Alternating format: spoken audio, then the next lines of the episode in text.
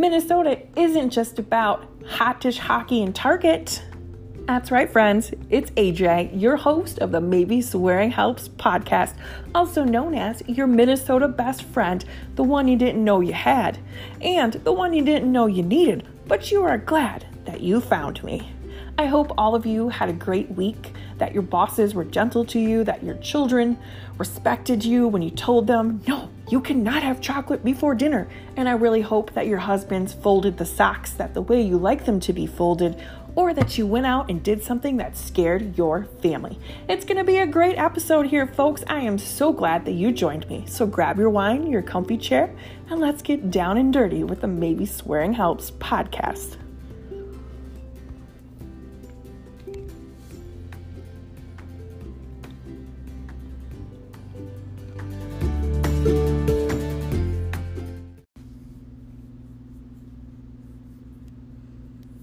When I was a little girl, if you asked me what I wanted to be when I grew up, I said two things. I want to be president of the United States of America, and I want to be a mom. I have wanted to be a mom for as long as I can remember. I was obsessed with baby dolls, and I love working with children and helping my friends take care of their babies. Motherhood is something I have desired for a very long time. In 2010, I got pregnant naturally with my son, Alucius Gregory. Sadly, Alucius was born sleeping on May 13th, 2010. I had a botched procedure that basically shredded my cervix. Yes, we're going to talk about female genitalia in this podcast. So if you're a gentleman, you can either cover your ears or fast forward to the next little bit they basically shredded my uterus and tore a hole, or basically shredded my cervix and tore a hole in my uterus. It did not heal properly. And I went to a couple different doctors, and they told me that they didn't know if I would be able to carry a pregnancy or let alone get pregnant on my own because I have the cervix from hell. There's like cul de sacs in there and like communities of trolls having parties on streets that I've never seen in my life. I'd like to join them, but I don't want to go inside my own body. Fast forward to 2015, I had just met Jay, my husband, in November of 2014, and on Mother's Day 2015, we found out we were pregnant. I was scared to death and in shock, and he was thrilled. He was starting to look at baby things, and we were talking about moving in. Our first ultrasound showed that it was an empty sac, the second ultrasound showed the same and we found out that it was a blight ovum, which is where two sperm fertilize one egg. They have three sets of chromosomes instead of two. So we lovingly call that child two sperm. And I like to imagine that he is half a velociraptor, half human, and chews on red Legos. Now you can decide which half is which. We struggled to get pregnant for about a year and our doctor suggested that we move on to fertility treatments. We started out with, just like everybody else does, time intercourse, and we did three IUIs, which all failed. We switched clinics and we went to a different clinic here in the metro area of Minneapolis, and we went through IVF. We got three embryos. Uh, funny story we were originally supposed to transfer two embryos in December of 2017. However, the doctor could not access my uterine cavity. She tried for over an hour. I'll spare you the details, but our embryos had to be refroze and I was scheduled for a dilation procedure. So we ended up transferring those two embryos who have been froze two times at this point in early January 2018 and we got the first positive pregnancy test since 2015 and I was overjoyed. And I was so excited because God had finally granted us our miracle. This child we had been fighting for was finally ours. And I was just, we were just elated, over the moon, elated that IVF had worked. But that elation was short lived.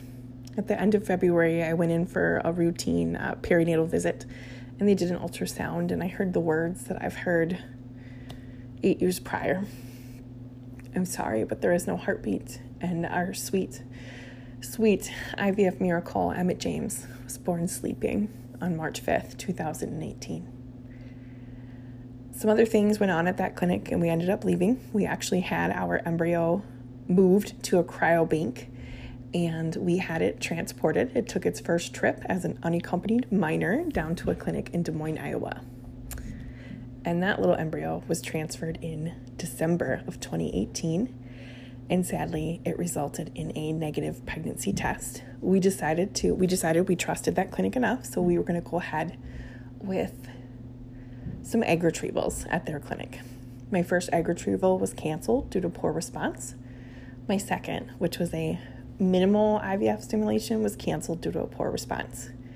And he said if anybody could get you pregnant is Mayo at that point, I was thinking about donor embryos, donor eggs, moving on in a different direction because he told me that my eggs basically weren't any good. We looked into foster to adopt, and we kind of put that on the back burner because I knew I was looking for another job and I wanted us to be more stable.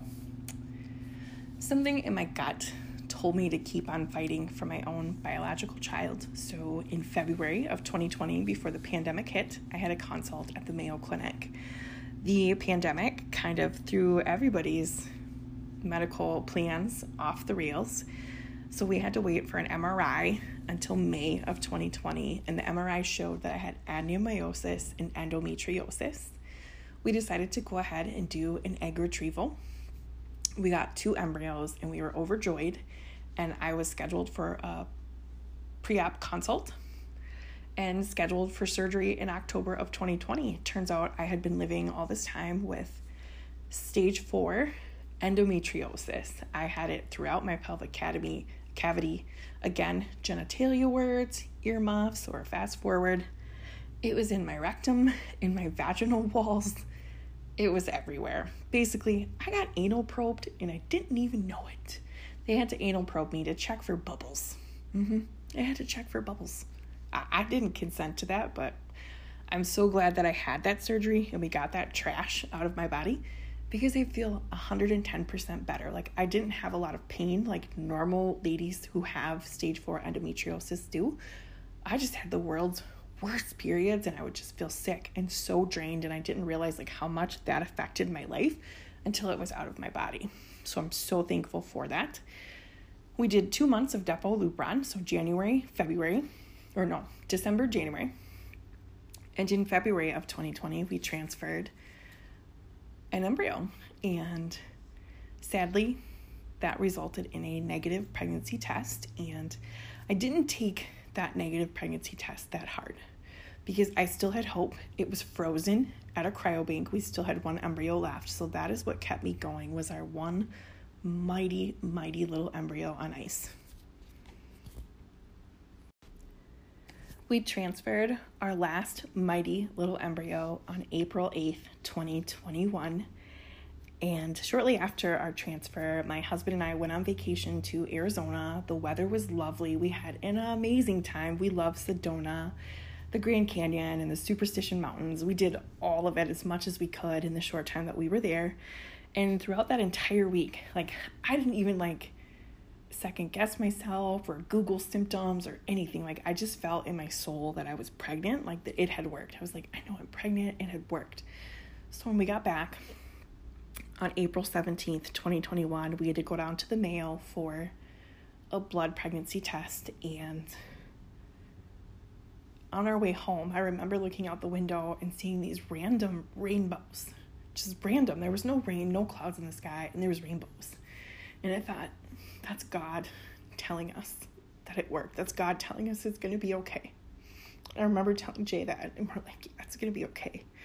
So when the results came through and the test was negative 0.05, I was devastated I was wailing into his arms like ugly, full on snot cry. I was devastated and so heartbroken and so angry at God that I had to sit there and watch everybody else get their miracle, and somehow mine got stuck.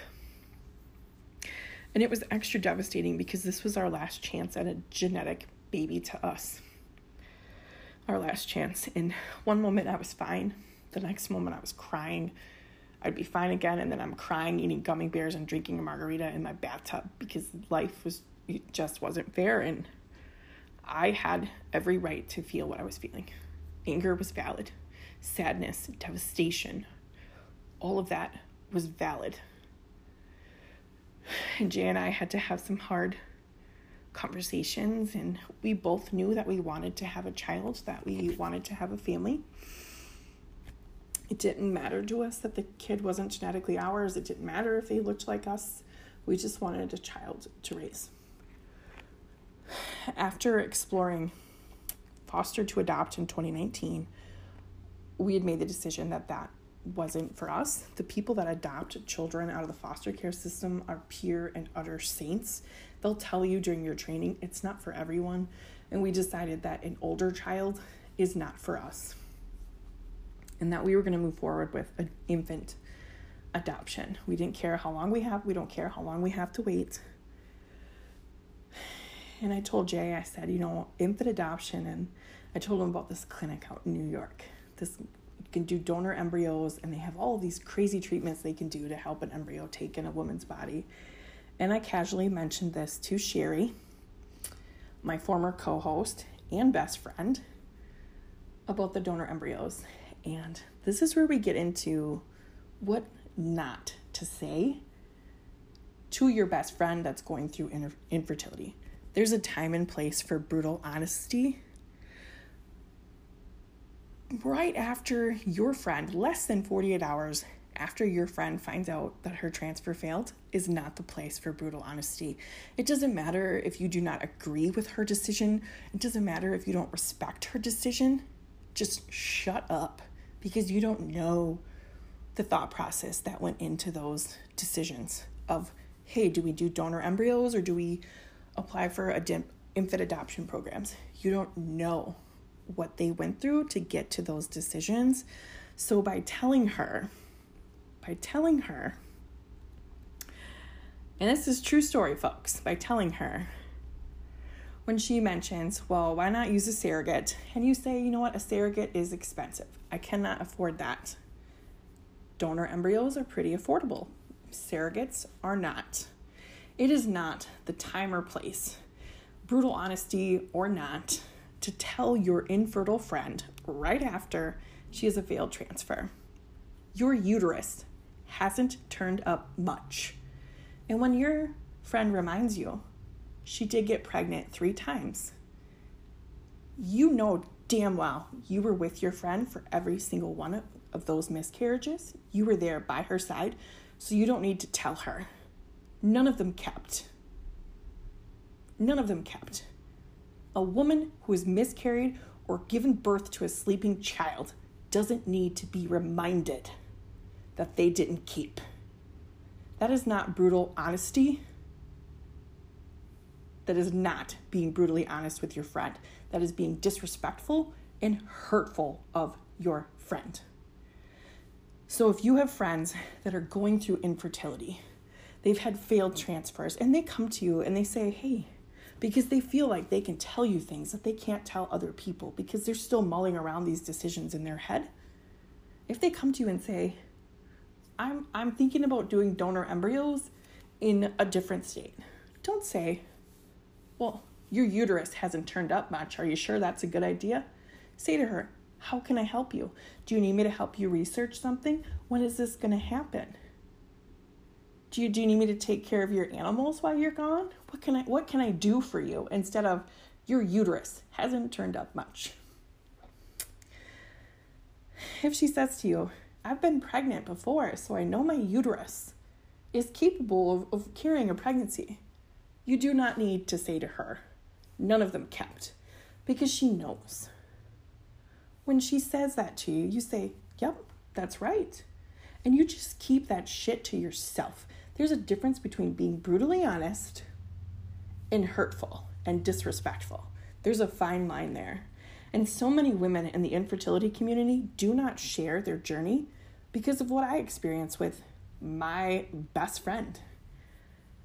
Because we get a lot of backlash, we get a lot of odd comments, we get looked down upon by our fertile sisters in this world. It's hard being an infertile woman.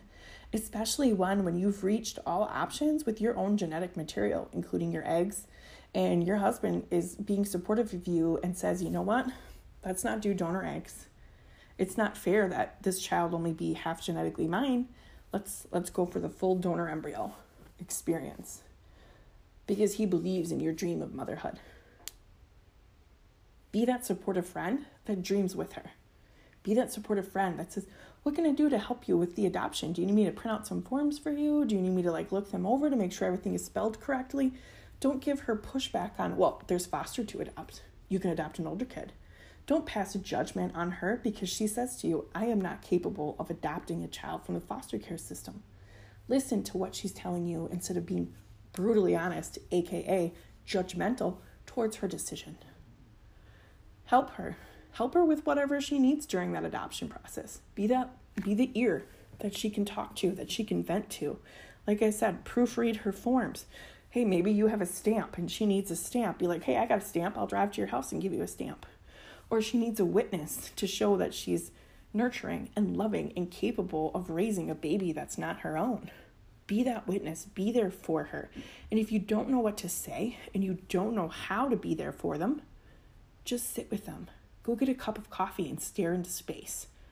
Because we in the infertile community just need people to support us and not judgment, not brutal honesty.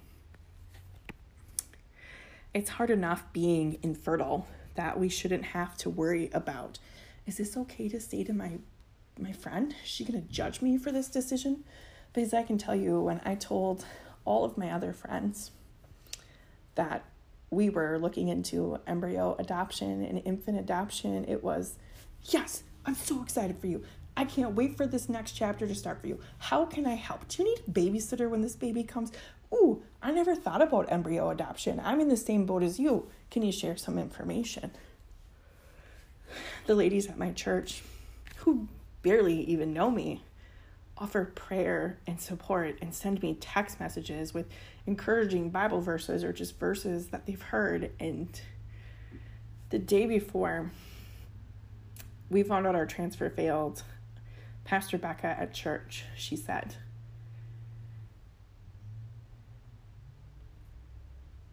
If you never run into the devil, it means you're going the wrong way. I've been clinging to that saying since the moment I heard it because I think about all of the obstacles that are ahead of us, but I'm willing and I believe in God's promise that every woman who desires to be a mother will become a mother. Because there was a woman that went to the temple every single day and she prayed and she prayed and she prayed and she prayed. And when she was 90 years old, God blessed her with a baby. Now, I don't want to be 90, and I know everything is in God's timing, and we all have to work through things in our own way. And if you have said some hurtful things to your friend, maybe you didn't realize it. and she calls you out on it, accept it. Swallow that pill that you hurt your friend. I've been there. I've been in a position where I hurt my best friend before, and that's a hard pill to swallow. And you have to put your big girl panties on and lay your vulnerability on the table and come to them in their own time. If you hurt your friend, especially your infertile friend who's going through a lot in her life, you cannot expect her to bounce back like a cheap rubber band. It's going to take time. Don't go unfollow them on social media. Don't wipe them from your life because when you're going through life, little things here and there are going to pop up and it's going to instantly remind you of your friend.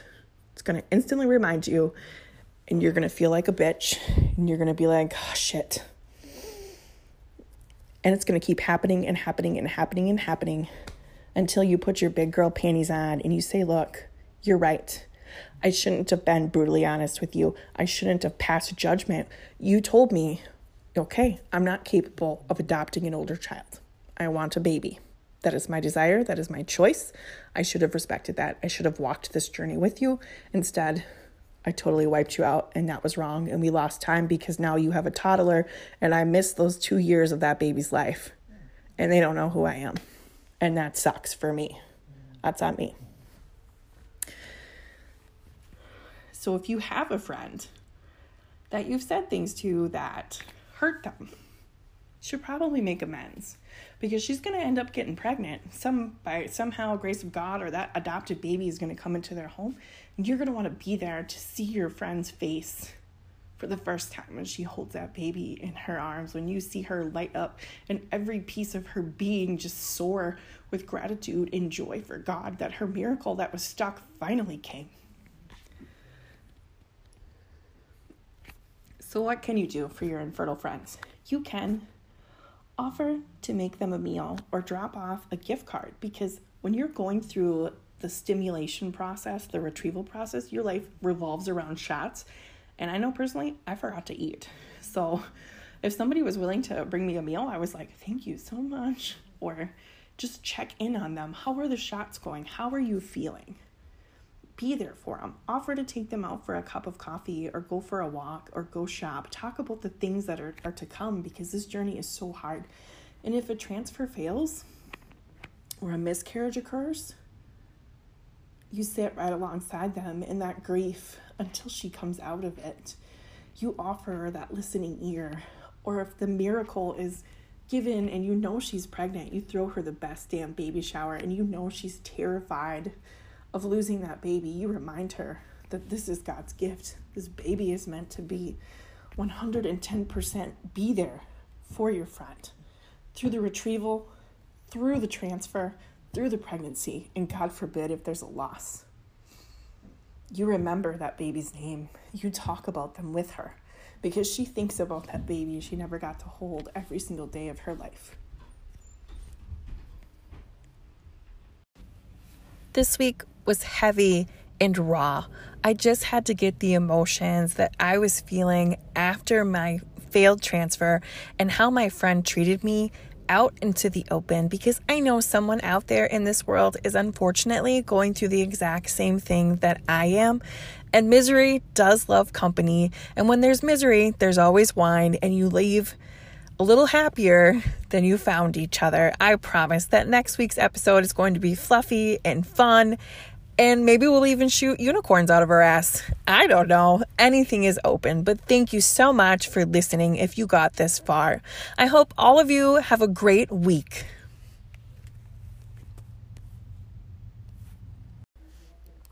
Wondering what I look like?